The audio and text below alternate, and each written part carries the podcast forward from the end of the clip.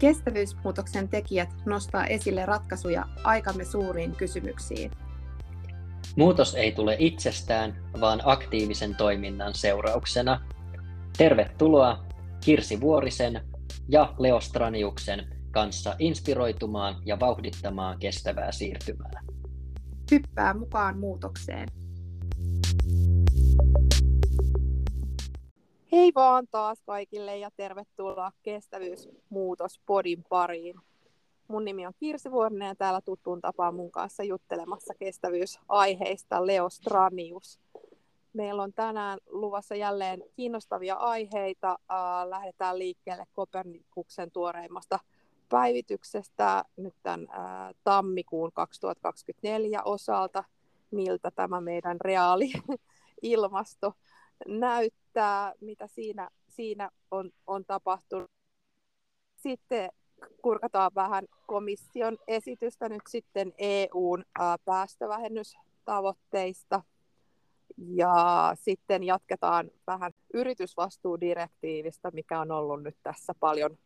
paljonkin otsikoissa, niin siitä. Ja sitten meillä on jälleen tuttuun tapaan luvassa myös kirjavinkki tuolla lopussa. Mutta jos lähdetään tuosta Kopernikuksen tuoreimmasta päivityksestä nyt sitten kuultiin, että tammikuu 2024 oli niin kuin historian lämpimin tai kuumin jälleen. Ja, ja, ja oli siinä Kopernikuksen raportissa tai päivityksessä nyt muutakin asiaa, oli, oli näistä myös me, meren pinnan lämpötiloista ja, ja sitten jää, jäätiköiden tilanteista, niin mitäs ajatuksia tämä päivitys sussa, Leo, herätti? Miltä tämä nyt näyttää, niin kuin ilmastonmuutoksen tilanne näiden lukujen valossa? Niin, ehkä kahtalaisia ajatuksia, että toinen ensinnäkin se, että no nyt se sitten homma kosahti siihen, että puolentoista asteen raja meni, meni sen Siljan tien viimeisen 12 kuukauden osalta, että et kyllähän vaarallisella polulla ollaan ja, ja aikamoinen niin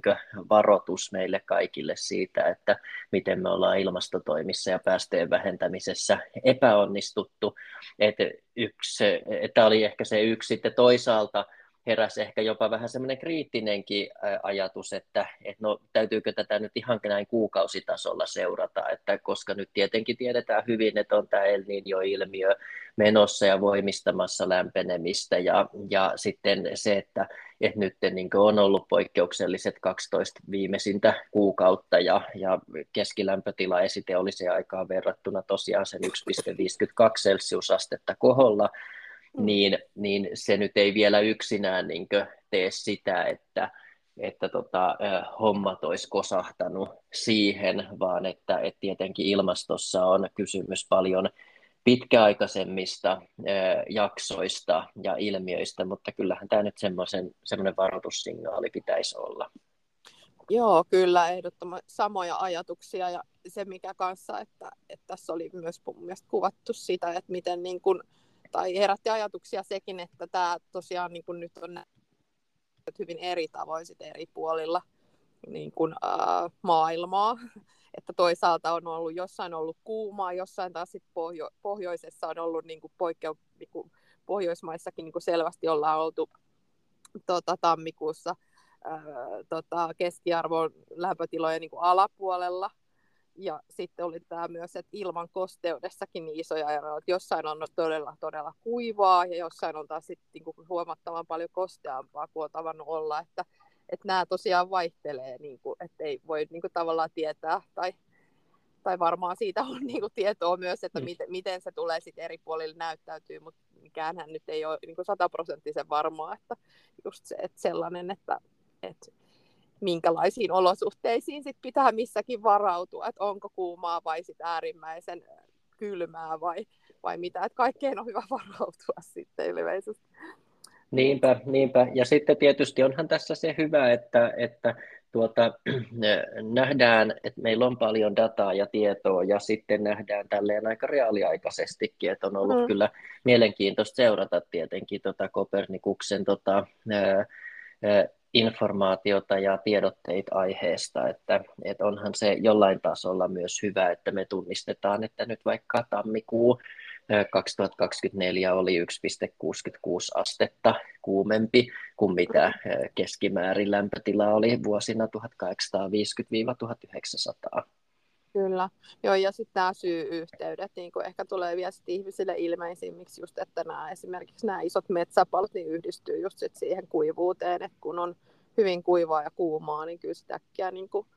syttyy näitä isoja metsäpaloja ja sitten niin kuin sitä kautta sit vaarantuu tämä meidän ilmastotavoitteet entisestään, jos me, meiltä häviää näitä arvokkaita hiilinieluja sit, ja syntyy myös lisäpäästöjä sit näiden palojen kautta, että, että ne, minkälaisiin olettamuksiin niin kuin, äh, hiilinielujen osalta meidän päästö, äh, niin kuin vähennys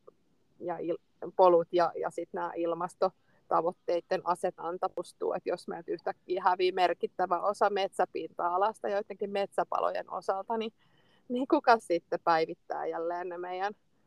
tota, ilmastotavoitteet? Komissiolta tuli tosiaan nyt sitten ehdotus Euroopan uusista päästöväännystavoitteista, ja siinä todetaan, että vaan tulisi äh, vähentää päästöjä niin 90 prosenttia vuoden 1990 tasosta 2040 vuoteen mennessä. Ja tota, tämä mm. niin kuin, saattaa kuulostaa äkkiseltään niin hyvin kunnianhimoiselta, ja onhan se tosi kunnianhimoinen, jos miettii, että meidän pitäisi niin kuin, tuolla to, vauhdilla saada tosiaan vähennettyä, mutta sitten toisaalta on myös se, että et kyllähän se on näin on, että meidän pitäisi tosi nopeasti päästä ihan siihen nollapäästöihinkin, että kun tiedetään kuitenkin, että päästöt edelleenkin niin kuin pahentaa tätä ilmastokriisiä, että mielellään ei yhtään, ja sitten päästäisiin eheyttämään tota ilmakehää sitten, e, e, ennallistamaan sitäkin, niin kuin,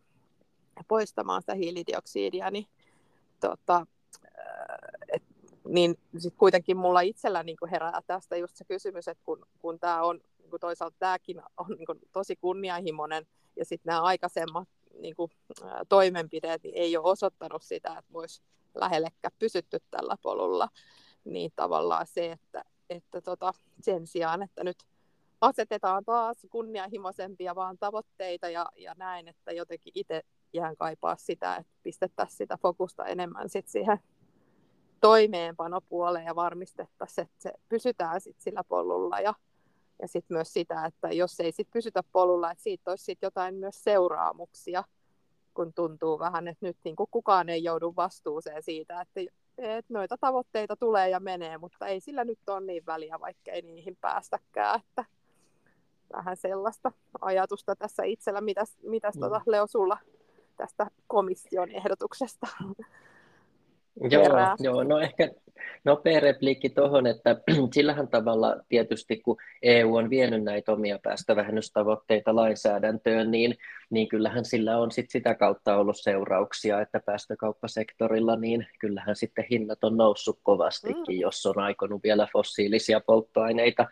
niiden käyttöä jatkaa. Mutta ehkä tässä niin komissioesityksessä kysymys on tietysti siitä, että kun EUlla on se pitkän aikavälin tavoite olla hiilineutraali vuoteen 50 mennessä ja sitten toisaalta tämä vuoden 2030 tavoite vähentää päästöjä 55 prosenttia sieltä vuoden 90 tasosta, niin nyt tässä haetaan tässä uudessa komissioesityksessä sitä, niin kuin, että no mikä on se nyt vuoden 40 tavoite sitten, että miten rakennetaan se roadmap mm. sinne vuoteen 50 mennessä, näiden jo niin sovittujen tavoitteiden väliin. Ja,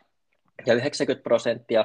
vuoteen 40 mennessä kuulostaa tietysti äkkiseltään tosi, tosi kunnianhimoiselta, mutta just äsken puhuttiin siitä, että puolentoista asteen tavoite tavallaan just jo karkas käsistä, niin siihen nähden tietenkin vuosi 40kin tuntuu ihan hirveän, hirveän kaukaiselta ja ehkä itse kiinnitti huomiota tässä, tässä EUn niin tavoitteasetannassa kuitenkin se, että, että täällä huomattava osa kuitenkin näistä päästövähennyksistä ajatellaan, että, että sit syntyisi niin CCS-stä, että, että teollisuus ottaa, ottaa tota niin kuin,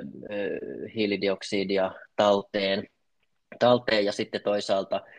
näistä niin LULUCFn eli, eli hiilinieluista käytännössä niin saadaan, saadaan oma osuutensa. Ja, ja tässä oli niin ehkä semmoinen kiinnostava elementti, että, että teollisuus tuntuu, että, että on vähän niin huolissaan siitä, että Euroopalla ei ole tarpeeksi kunnianhimosta tämmöistä niin ilmasto- ja päästövähennyspolitiikkaa, koska Kiina ja Yhdysvallat tulee niin rajusti tälle niin puhtaan ja vihreän teknologian markkinoille, että EU mm. niin uhkaa jäädä nyt aika jaloista jalkoihin tässä, niin, niin tota, teollisuudessa ehkä niin odotetaankin ja energiasektori niin näkeekin, että, että siellä se niin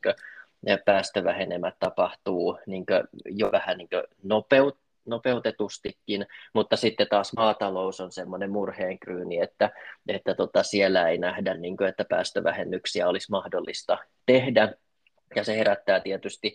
huolta aika, aika paljonkin, koska se aiheuttaa paineita sitten vaikka liikennesektorille tosi paljon, että, että pitäisi niin hyvin nopeasti niin liikkumistarvetta vähentää ja autokanta sähköistää ja, ja niin edelleen, että tässä on niin sitten heijastuksia moneen suuntaan, mutta että tässä EU, tämä tietysti niin on, on se, että, että tavoitteena on saada tämä niin laillisesti sitovaksi nämä tavoitteet niin EU-ssa, tätä ilmastopolitiikkaa tehdään, mutta tämähän jää nyt sitten seuraavalle komissiolle ja, ja seuraavalle parlamentille ja neuvostoille hyväksyttäväksi mm. aikanaan. Niinpä, joo, ja sitten yksi asia, mikä, mikä myös itsellä kiinnitti huomioon, on se, että nämä investointien määrä niin kuin saadaan niin toimeenpantua. Täällä oli sanottu, että tämä vaikka energiajärjestelmän osalta, niin tämä vaatisi tota, lähes 660 miljardia euroa niin kuin nyt kaude, kausina 2031 ja 2050. Ja sitten 870 tota, euro, miljoonaa euroa sitten tota, liikennepuolella. Että tota, nämä tarkoittaisi niinku semmoista 3-4 prosenttia PKTstä, että puhutaan aika isoista rahoista myös, että, että tota, nämäkin rahat sitten pitää jostain niinku osoittaa, että, että on, niinku onnistuu sitten myös nämä, nämä tavoitteissa pysyminen. Mutta tuo maatalouden rooli kyllä niinku on myös sellainen, että tässä oli, niinku, tästä oli näistä komissioesityksistä vuotanut jotain aikaisempia luonnoksia, joissa oli sit niinku selkeämmin kerrottu eksaktiimmin näitä lukuja niinku maatalouden osalta, mutta sitten tässä julkistetussa versiossa se oli sitten, ne oli niinku hieman laimentuneet ne kirjaukset maatalouden osalta, että selkeästi nyt näkyy sitten ehkä sellaista jotain varovaisuutta, kun on nähty näitä maanviljelijöiden ää, mielenosoituksia eri puolilla Eurooppaa, että, että se olisi tietenkin tosi tärkeää, että sitä meidän kaikkien kannalta niin tärkeää toimialaa kuin maatalous, että ruokaa saadaan pöytään, niin pystyttäisiin sitten niinku fiksusti tukemaan tässä kestävässä siirtymässä ja osoittaa sinnekin sit sellaisia kunnollisia siirtymätukia, että tämä on heillekin niinku mahdollista tämä, että ei tarvitse mennä kadulle osoittamaan mieltään, että se saadaan niinku silleen oikeudenmukainen siirtymä aikaan silläkin puolella Mm. Ja tässä on hämmentävä, hämmentävää se, että miten jotenkin pyhä koskematon asia se maatalous on, ei ainoastaan Suomessa, vaan koko EU-tasolla näiden päästövähenemien suhteen nimenomaan niin tällä poliittisella tasolla. Mm. Että, että sitten kun me katsotaan kuitenkin vaikka elintarvikealan niin kuin, ketjuja ja siis yrityksiä vaikkapa, niin, niin lähtien sieltä niin alkutuotannossa toimivista yrityksistä, niin kaikillahan on erilaisia hiilineutraaliustavoitteita jo niin paljon aikaisemmin kuin vuosi 2040, tai sitten kun me katsotaan logistiikka-alan toimijoita siinä, kemian teollisuuden alan toimijoita, siellä on niin kovia hiilineutraaliustavoitteita. Samoin tietysti niin kaupan alalla, jos, jos katsoo niin suomalaisia vaikka kaikki kolme kauppaketjua, niin, niin kaikilla on niin kunnolliset hiilineutraaliustavoitteet, että tavallaan niin jos katsoo yritysten näkökulmasta tätä, niin eihän meillä pitäisi olla niin päästöjä aiheuttavaa alkutuotantoa ja maataloutta enää niin tulevina vuosikymmeninä, että, että tässä, tässä ehkä erityisesti musta näkyy se, että yritykset menee edellä suhteessa siihen poliittiseen päätöksentekoon.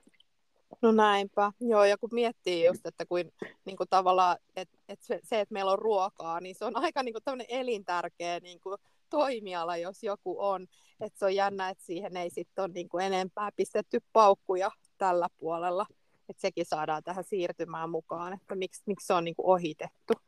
Mutta tota, joo, toivotaan, että silläkin puolella sit saataisiin selkeämpiä mm. askeleita vielä aikaan. Niinpä, sitten ja tuota, sitten täytyy niin. siis sanoa vielä se, se tietysti tähän näin, että vaikka just niin kuin sanoit alussa, että, että isossa kuvassa niin ehkä voi äkkiseltään tuntua 90 prosenttia vuoteen 40 mennessä on kova, kova tavoite, mutta kyllä mun mielestä vaikka sitten esimerkiksi WWF Suomi aika niin ansiokkaasti sitä kritisoi, että, että niin ei lähetty edes selvittää sitä mahdollisuutta saavuttaa hiilineutraaliutta vuoteen 2040 mennessä, että, mm. että tavallaan niin kyllähän sekin kortti pitäisi katsoa tässä niin kuumenevassa ilmastokriisiaikakaudessa, kun, kun me nähdään, niin kuin, että mihin ollaan menossa. Niinpä, joo, ja sitten se toinen kritiikin kohde oli just tämä, että hyvin ollaan niin kuin menty, minkä tuossa mainitsitkin jo,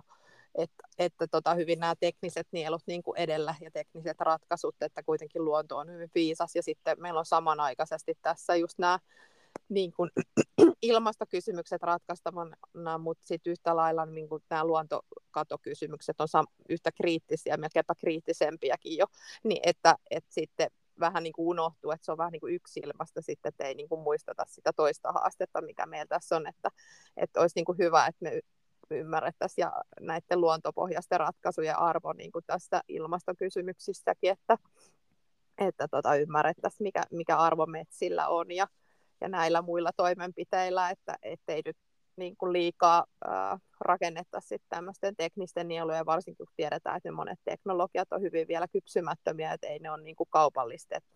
niin kuin sillä tavalla ne ei ole vielä mm. valmiita, että niistä ei ole vielä ratkaisuja, ja kun meillä on kuitenkin valmiita luontopohjaisia ratkaisuja olemassa, niin miksi me ei nyt lähdetä vaan niitä sitten niin kuin vahvemmin viemään eteenpäin. No sulla oli hyvä poiminta äh, tuossa myöskin Climate Watchin niin datasta, että miten seurata eri maiden näitä päästövähennystavoitteita.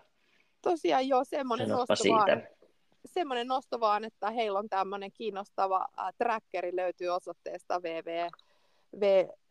climatewatchdata.org, niin sieltä voi katsoa ihan maakohtaisesti, että miten nämä eri maiden antamat ilmastositoumukset ja mikä on niiden tilanne, niin se on aika kiinnostava tietokanta. Mennäänkö me sitten näihin fossiilisiin, koska, koska mm. tässä on nyt fossiilisista luopumisesta niin kuultu tältä rintamalta ihan tällaisia niin kuin lupaaviakin ää, asioita. Nyt oli sitten yksi tämä uutinen, oli, oli tota, useammassakin isossa äh, mediassa, muun muassa Financial Times uutito, uutisoi tästä, että tämmöinen iso eurooppalainen äh, tota, rahasto niin luopui näistä merkittävistä öljy, öljyomistuksista niin kuin sen vuoksi, että nämä yhtiöt, muun muassa Shell siellä yhtiöiden joukossa ottaneet riittävän uskottavia niin. kuin, ää, polkuja, niin onhan tämä nyt tosi hieno juttu, koska jotenkin tavallaan tämä rahoitusala ää, ja tota, nämä isot ää, niin sijoittajat niin on ollut tässä myös, siis siellä, niillä on tosi iso rooli tässä koko siirtymässä, että jos raha lähtee seuraamaan paremmin niin kuin vastuullisia yrityksiä, mitä se nykyään on, niin, niin sitten tämä muutos niin kuin tästä lähtee vauhdittumaan, niin mä oon ainakin tosi iloinen näistä uutisista. Mitäs, mitäs Leo, sä oot mieltä, että että mm. kuinka, kuinka tota, lupaavia uutisia nämä sun mielestä on? Joo, onhan ne lupaavia. Onhan tässä niin jo vuosikausia ehkä näkynyt sijoittaja ja rahoituspuolella tätä liikehdintää. Se on ehkä nyt niin viime vuosien aikana vähän hidastunut ainakin semmoisessa yleisessä julkisessa keskustelussa ja toivottavasti nyt sitten tämän tyyppisten niin päätösten myötä tulossa uudelleen niin kuin, esille, mutta sitten jotenkin itse tietysti aina herää ehkä semmoinen pohdinta, että, että tota, onko joku kuitenkin ostanut sitten näitä osuuksia vielä edelleen ja, ja tuota niin, miten, miten niin näkyy tällä hetkellä oikeasti vaikka äh, öljyyhtiöiden niin pörssinoteerauksissa ja osakkeiden arvostuksissa ja, ja muissa niin ilmastokriisi, että, että yllättävän mm. paljon niillä kauppaa, kauppaa kuitenkin sitten käydään, kun mennään niin ihan, ihan pörssiin, että jotkut niitä, niitä aika paljon vielä ostelee ja näkee siellä niin tuoton mahdollisuuksia. Kyllä, joo, onhan siis niin, että et eihän se, niin kuin, että joku toinen siivoo jotain portfolioosa, niin vielä takaa sitä, että se niin kuin, tavallaan bisnes siitä, mutta toi just mitä sanoit, että jos niiden osakkeiden arvo niin kun lähtee romahtaa sitä kautta, että niillä ei kohta sit ole enää ostajia, niin, niin sitten tavallaan ehkä yhtiöillä tulee vähän pakko, että nyt on pakko tehdä jotain, koska, koska tota, me menetetään meidän osakepääoma tästä hiljaa sitten, että, tota, että mm. tulee se kiireen tuntu sitten sinnekin. Että sitten tota, carbon trackerilta tämmöinen private eyes white shot niin kuin tähän just tähän tota, näihin rahoituskysymyksiin liittyen. Ja ensisijaisesti se oli niin kuin kirjoitettu pääomasijoittajille, niin, niin tässä, tässä raportissa nimenomaan nostettiin sitä, että, että näille tota, omistuksille, niin, niin tota, tässä oli arvioitu kymmenen pääomasijoitusyhtiöitä, joilla oli niin kuin, tota, toimintaa tai omistuksia niin kuin Isossa Britannissa Norjassa, niin tota, tää, näitä johtopäätöksiä oli se, että just, että näille tota, löytyy entistä vähemmän niin kuin ostajia, että ne että vaikeutuu sitten se omaisuudesta niin kuin, omaisuuden realisointi niin kuin sitten kaiken aikaa, että, että semmoinen tavallaan herätys kanssa, että vähän niin kuin samansuuntaista. Mm. Mun mielestä nämä niin kuin tukee toinen toisiinsa nämä uutiset että, ja toi raportti, että, että jos, jos sulla on isoja pääomia nyt kiinni fossiilisuotannossa, niin, niin kannattaa miettiä, että siinä on isot riskit myös sit menettää ne pääomat, kun tässä aikaa kuluu. Että, että... Kyllä. Joo, joo, samaan aikaan sitten niin monet noi, äh, fossiilifirmat tai enti, entiset sataprosenttisesti niin fossiiliseen tuotantoon perustuvat firmat, niin nehän on kuitenkin sitten paljon rakentanut niin sitä bisnestä myöskin sinne uusiutuvien energialähteiden puolelle. Ja tavallaan ehkä hämärtyy ja vaikeutuu myöskin niin sijoittajan rahoittajan näkökulmasta se, että että no hetkinen, sulla voi olla joku öljyyhtiö, joka niin paljon tekee tämmöistä transformaatiota ja siirtymistä uusiutuviin, mutta silti niin sitten, sitten saatetaan niin edelleen hakea uusia öljy- ja fossiiliesiintymiä ja muita, että, että se ei ole niin silleen välttämättä edes rahoitussijoittajan näkökulmasta yksinkertaista, että, mm. että milloin sä niin oot investoimassa uusiutuviin ja milloin fossiilisiin, kun menee iloisesti, iloisesti sekaisin, että tietysti niin toi EU-taksonomia osaltaan vähän auttaa siinä, siinä niin hahmottamaan, että miten taksonomia kelpoista mikäkin liiketoiminta aina, aina ylipäätään on, mutta, mutta kyllähän se perus nyt näky, näkymä on ilman muuta se, että jos sulla rahoja on kiinni, kiinni fossiilisessa liiketoiminnassa, niin ei se niin kauhean pitkään voi jatkuu, että eiköhän siellä kuolinkorahtelut näy nopeasti. Ja toki niin se, että, se, että sit luovutaan omistuksessa, pitäisi olla niin sit vasta se viimeinen tie, että kyllä se niin paljon hedelmällisempää olisi se, että sijoittajat oikeasti lähtee painostamaan näitä yhtiöitä tekemään niitä niin kunnianhimoisempia siirtymäsuunnitelmia. Et en tiedä nyt sit, mikä tässä on ollut tausta, että tämä hollantilainen eläkeyhtiö tosiaan luopui näistä tota, omistuksistaan, siis 2,8 miljardin euron öljyomistuksistaan, mm. niin mikä oli sitten se, että kuinka pitkälle he oli, he oli nyt sit yrittänyt näitä muita keinoja, ja sitten vasta se, että luovutaan omistuksista, niin tota, että siellä oli tosiaan Shell, B, BP ja Total Energy oli nämä öljy, öljykonsernit, josta he sitten luopui kokonaan, niin niin tota, mutta tämmöinen kaiken kaikkiaan tämmöinen sijoittaja-aktivismi on niin kuin selkeästi maailmalla nyt kasvussa, ja sitten se antaa niin kuin toivoa siihen, että pienilläkin omistuksilla voi niin kuin saada paljon muutosta aikaan. Yhtiökokouksissa haastaa näitä yhtiöitä tekemään niin kuin selkeämpiä suunnitelmia. Että tota, tämmöinen on käynnissä. To- Niinpä, toisaalta ehkä voi olla silleen semmoisen niin yhtiökokousaktivismin näkökulmasta vaikuttavampaa sen sijaan, että käytät 2,8 miljardia euroa, niin tota, riittää, että ostat yhden osakkeen ja meet sinne yhtiökokoukseen ja saat ehkä sitten ne hollantilaiset tota, ää, eläkeyhtiöt niin havahtumaan asiaan. Joo, pienelläkin rahalla se voi saada isoja vaik- isoa vaikuttavuutta, jos pystyy vakuuttamaan, että pitäisi ottaa enemmän niin kuin, tiettyjä kysymyksiä huomioon. mutta joo, ja sitten tämä yksi, yksi toinen uutinen, mikä nyt sitten tarttui itsellä tuossa haaviin, niin oli tämä, tota, että Joe Biden nyt niin kuin, että Yhdysvaltain presidentti on ensimmäistä kertaa tota, pistänyt öljyteollisuudelle niin kuin vähän kampoihin, että tämäkin oli semmoinen lupaava, lupaava uutinen tässä vastikään, että, että tota, jokohan se suunta sielläkin kääntyy, että, että öljy ei ole sitten enää niin pyhä sielläkään, että näitä, näitä tota, tuotantoja lähdetään kaiken aikaa vaan kasvattamaan, mutta jäädään niin ja, sitä seuraamaan. Niin, ja koskiko tämä nimenomaan nyt sitä, että, että tavallaan Bidenin hallinto keskeytti noiden niin uusien lupien myöntämisen nimenomaan tähän niin nesteytetyn maakaasuterminaalien rakentamiseen, joilla varmaan niin esimerkiksi Euroopassa on ollut nyt paljon, paljon kysyntää, että nämä on aikaisemmin ilmeisesti ollut siellä aika läpihuuto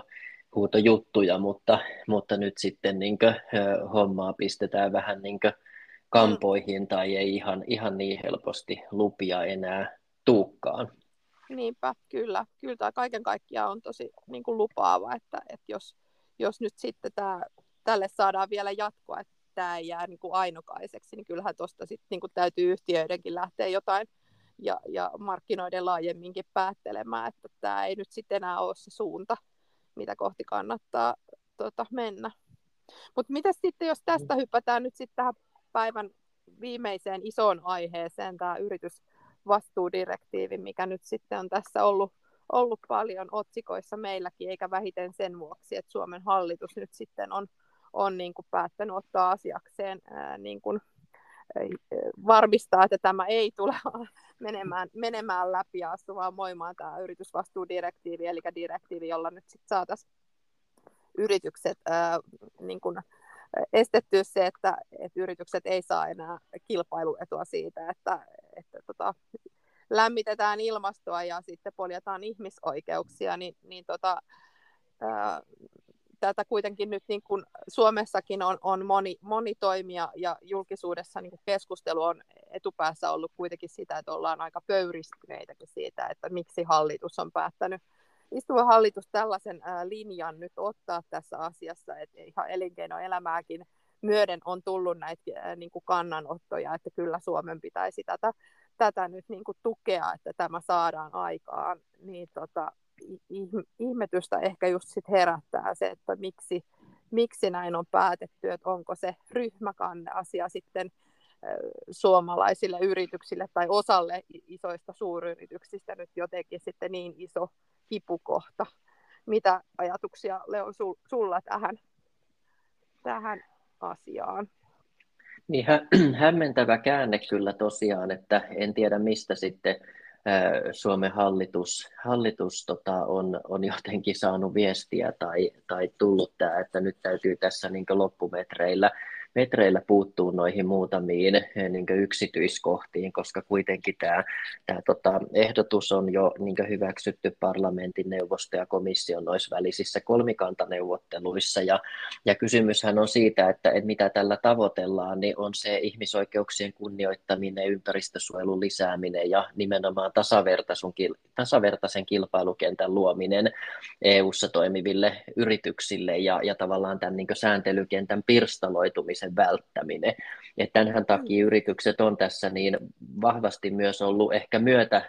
myötäkarvaa silleen, että näkee tämän niin selkeät, selkeät niin hyödyt ja sitten toisaalta ympäristö- ihmisoikeuksien kannalta on ihan selkeää, että ne aikaisempien vuosikymmenten vapaaehtoiset toimet ei ole johtanut niin, niin laajamittaisiin parannuksiin näissä ihmisoikeus- ja ympäristövaikutusten osalta, että että jotain tarvii tehdä. Ja ehkä se pöyristys nyt, mikä tässä Suomen hallituksen kannassa on, niin liittyy varmasti siihen, että että aikaisemmin niin kuin, yritykset on kampanjoinut niin kuin, ja erilaiset etujärjestöt, että Suomeen tarvittaisiin yritysvastuulaki. No sitten mm. se tavallaan niin kuin, todettiin, että no ei lähetä niin kuin, nimenomaan, että se pirstaloi turhaa, turhaa tätä niin kuin, regulaatiota, niin että ei lähetä suomikohtaista lakia tekemään, mitä on siis monissa muissa maissa on tämmöisiä yritysvastuulakeja, vaan ö, ajetaan sitä EU-laajusta yritysvastuulakia, eli, eli tätä niin kuin, huole huolellisuusvelvoitetta. Ja nyt sitten, kun se on juuri niin tulossa, miten on, on toivottukin, niin sitten niin kuin, niin kuin puututaankin tämmöisiin niin kuin ehkä pieniin yksityiskohtiin, kohtiin, kuten se, se juurikin tota, ryhmäkanne ja, ja sitten tämä niin kuin, todisteiden esittämisvelvollisuus että sitten kaikki puheet siitä, että no he äänestetään tyhjää ja muuta, niin sehän on siellä niin sit EU-äänestystekniikassa kuitenkin sama kuin ei. Ja, ja nyt on tietysti nähtäväksi jää, että mihin tämä mihin tää niin asemoituu, mutta että et kyllä niin valtava tavallaan tappio niin Suomen hallitukselle niin lähtee epäröimään tässä, tässä niin näin viime metreillä. Ja sitten tuo myös niin tosi paljon epävarmuutta siihen, siihen yrityskenttään, kun nimenomaan siellä haetaan, että olisi ennakoitava niin ja ennustettava se toimintaympäristö, nyt, niin nyt onkin silleen vähän, että kun ollaan jo niin tosi pitkään vuosikaudet valmistauduttu tähän, niin, niin nyt tuleekin jotain tämmöistä, että että, että mitä, niin kuin, että jumiutuuko tämä johonkin niin kuin, ja tuleeko vuosien viiveitä, viiveitä tämmöisistä niin kuin, muutamista yksityiskohdista. Niin, kyllä. Kyllä tämä mun mielestä nyt syö niin kuin lisää sitä pohjaa, niin kuin uskottavuutta hallituksen niin kuin, tota, ilmastopolitiikalta, että kuitenkin tämäkin niin kuin direktiivi olisi antanut niitä eväitä siihen, että saataisiin niitä toimitusketjujen, globaaleiden toimitusketjujen niin kuin päästöjä niin kuin nopeammin alas niin Suomi on tässä nyt niin kuin koko ajan suurempi toiminta niin kuin just sillä päinvastaisella tavalla, että mm-hmm. halutaan, että ei, kuka, että ei toimita itsevastuullisesti, mutta ei anneta kenenkään muunkaan niin kuin toimia sitten, että, että varmistetaan, että kukaan ei varmaan niin kuin sitten pääse asiassa eteenpäin. Tosi, tosi jotenkin surullista. Sitten mä itse olen jäänyt vähän miettimään sitä, että miksi yksikään, niin kuin Suomessa on kuitenkin näitä suuria yrityksiä, jotka on niin kuin tehnyt näitä eh, omia merkittäviä niin kuin ilmastositoumuksiaan, niin miksi yksikään yritys, tai mä en ole ainakaan huomannut, että yksikään yritys niin omalla brändillään olisi tullut tämän asian kanssa niin kuin ulos, että me emme niin kuin meidän omalla nimellä, niin emme halua tukea tätä hallituksen politiikkaa nyt näitä toimia. Että ollaan vähän jääty niin kuin sinne näiden etujärjestöjen niin kuin taakse piilouduttu. Että että olisi ollut selkärankaa tulla sitten ihan niin kuin julkisuuteen, että, että me emme nyt sen mä huomasin, että kuitenkin tämä yritysvastuuoikeuden yhdistyks ryltä tuli tämä kannanotto ja, ja sitten teollisuusliitolta ainakin oli tullut, että halutaan, että tuetaan sitä yritysvastuudirektiiviä mutta tota, en Joo. yksikään yritys olisi omalla nimellään niin kuin kirjoitellut asian puolesta, että kyllähän nyt yritykset, jos olisi kunnolla murahdettu, niin olisihan hallituksen ollut pakko niin kuin, muuttaa sitä kurssia tämän asian osalta, että se jäi vähän sitten kuitenkin semmoiseksi kädenlämpöiseksi sen niin kuin, tukeminen ja ne kirjoitukset ja kirjelmät tuolla verkossa. Joo, saa nähdä, yrityksethän nyt varsinkaan suuryritykset harvoin ehkä ottaa sitten niin, kuin, niin suoraan tämmöiseen niin hallitus, ehkä oppositiopolitiikkaan kantaa, että sitten tavallaan sitä yritysten kantaa voi lukea niin kyllä noiden etujärjestöjen aikaisemmista lausunnoista, joissa he lämpimästi ovat kannattaneet tätä yritysvastuudirektiivin niin voimaan, voimaan tuloa, että en ehkä kauheasti odottaiskaan niin tämmöiseen päivän politiikkaan nopeita reaktioita suuryrityksiltä, mutta tietenkin tässä voisi olla semmoinen vaikuttamisen paikka, että, että nyt niin kerättäisi jonkunlainen koalitio, koska koska nythän tämä antaa semmoisen viestin, viestin niin suomalaisista yrityksistä maailmalle niin hallituksen toimesta, että, että hei, että Suomi ei voi hyväksyä tätä, niin koska meidän yritykset toimii niin huonosti ja vastuuttomasti, eikä kykene selvittämään hankintaketjun ihmisoikeus- ja ympäristö-ilmastovaikutuksia, että me ei voida tätä niin hyväksyä, mm. tätä direktiiviä, niin sehän on tosi myrkyllinen viesti siis sille niin suomalaiselle elinkeinoelämälle, joka haluaa nimenomaan profiloitua vastuullisena toimijana mm. tässä, tässä niin EU-laajuisessa markkinassa. Niin, kyllä se niin kuin hallaa tekee sit just niille yhtiöille, jotka on tähän, niin kuin tähän mennessä jo tehnyt tosi paljon asioita ja haluaa olla profiloitua ja tehdä, toi, hoitaa asiat mahdollisimman vastuullisesti. Se on myrkkyä just sit näille hyville toimijoille. Toivottavasti sellaisia koaliitioita saataisiin aikaan ja, ja tota, niin kuin li, liittoumia sen eteen, että tämä nyt saataisiin niin kuin viesti vietyä sitten, että, että ei, ei näin, tätä ei elinkeinoelämäkään halua tai merkittävät suomalaiset yritykset, että, että jotenkin vähän alkaa olla sellainen itseään tässä nykytehtävissä, kun on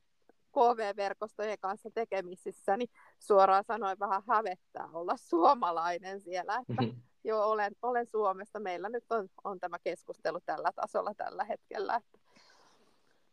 Joo, mm. mutta mitä sulla oli Leo tähän loppuun vielä joku kiva kirjavinkki, niin minkäs tällä, tällä kertaa suosittelisit? No joo, mä kuuntelin, ton, kuuntelin tuossa, tuossa tällä viikolla tuon Mari Koistisen Pahan päivän varalle kirjan, eli, eli siinä Koistinen käy läpi noita keskeisiä globaaleja kriisejä ja miten ne on vaikuttanut ylipäätään ihmisten yhteiskuntien varautumiseen. Ja kovin tutuksi tulee sitten ihan nämä perinteiset 72 tunnin kotivarat ja tämän tyyppiset. Ehkä se avainhavainto itselle, mitä Koistinen tuossa kirjassakin sivuaa eh, kyllä moneen otteeseen, niin on, on se, että, että nimenomaan ehkä tämmöinen ekologinen arki, niin kestävät yhteiskunnat, niin vastuullinen toiminta, niin nimenomaan se antaa samaan aikaan myöskin niin ihan loistavat eväät siihen varautumiseen kriisitilanteen aikana. Eli ihan tämmöisiä niin oikeastaan käytännössäkin siis, että vegaaniruoka säilyy paremmin kuin, niin kuin eläinperäinen ravinto noin kotivarana. Pyörällä mm. pääsee liikkuu ilman fossiilienergiaa ja energiatehokas niin uusiutuviin energialähteisiin ja hajautuvaan niin energialähteisiin nojaava asuminen, niin se taas antaa niin paremmat toimintavalmiudet tämmöisessä kriisitilanteessa. Et nyt paljon, kun tietysti on tämä niin ulko- ja turvallisuuspoliittinen elementti esillä, niin, niin ehkä siinä se, se niin tosi selkeä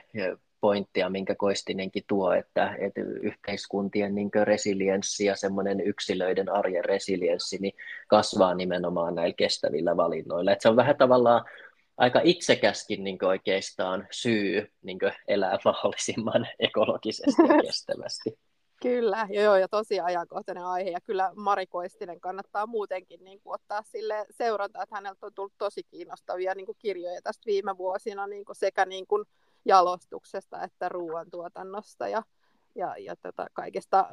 väärennetystä ruoasta ja monista mielenkiintoisista aiheista. Että tosi kiinnostavia tietokirjoja kirjoja Kyllä. Saa nähdä, mikä on nyt sitten Marin seuraavan kirjan aihe tämän jälkeen. Mm-hmm. Joo, mutta kiitos Leo jälleen tästä, tästä keskustelusta ja oikein mukavaa päivänjatkoa kaikille. Yes, kiitos paljon.